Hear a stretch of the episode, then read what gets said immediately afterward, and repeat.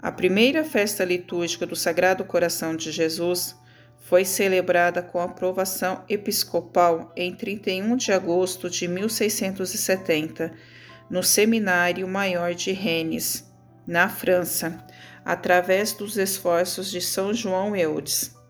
Mas foi após as revelações a Santa Margarida Maria de Alacoque e a Beata Maria do Divino Coração Dostre que essa devoção foi abraçada pelos papas e se espalhou por todo o mundo. A irmã Margarida Maria Lacoque escreveu: Eu estava na capela, em profunda meditação, quando de repente uma luz iluminou o altar. Era Nosso Senhor. Vi seu coração completamente cercado de espinhos, transpassado por uma profunda ferida todo ensanguentado e sobre ele uma cruz. E por que Jesus apareceu a Santa Margarida assim, com o coração exposto?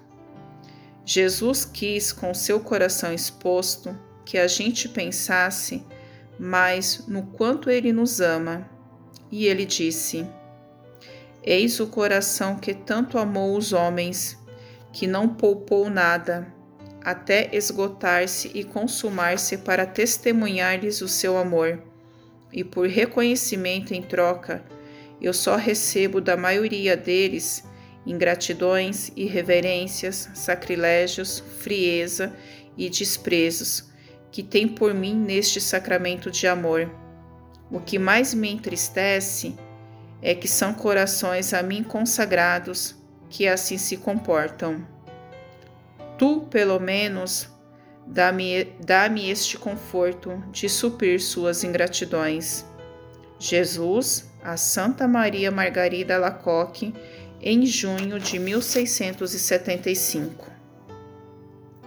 Em 1856, o Papa Pio IX estabeleceu a festa do Sagrado Coração de Jesus como obrigatória para a Igreja inteira, a ser celebrada na sexta-feira após a segunda de Corpus Christi.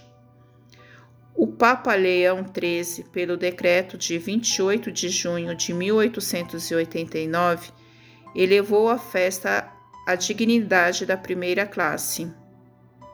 Já em 1928, o Papa Pio XI elevou a festa e desde 2002 a solenidade do Sagrado Coração de Jesus também é um dia especial de oração pela santificação dos sacerdotes. Na solenidade do Sagrado Coração, a Igreja concede indulgência plenária ao fiel que recitar publicamente o ato de reparação ao Sagrado Coração de Jesus, escrito pelo Papa Pio XI. Em outras circunstâncias, podemos rezá-lo para alcançar indulgências parciais. Para ganhar as indulgências são necessárias a confissão sacramental, a comunhão eucarística e a oração pelo Papa, que diz: Agora que o mundo está sob o poder do mal, esta prece deve ser feita por todos que querem reparar os ultrajes no coração de Jesus, principalmente pelos pecadores. Papa Pio XI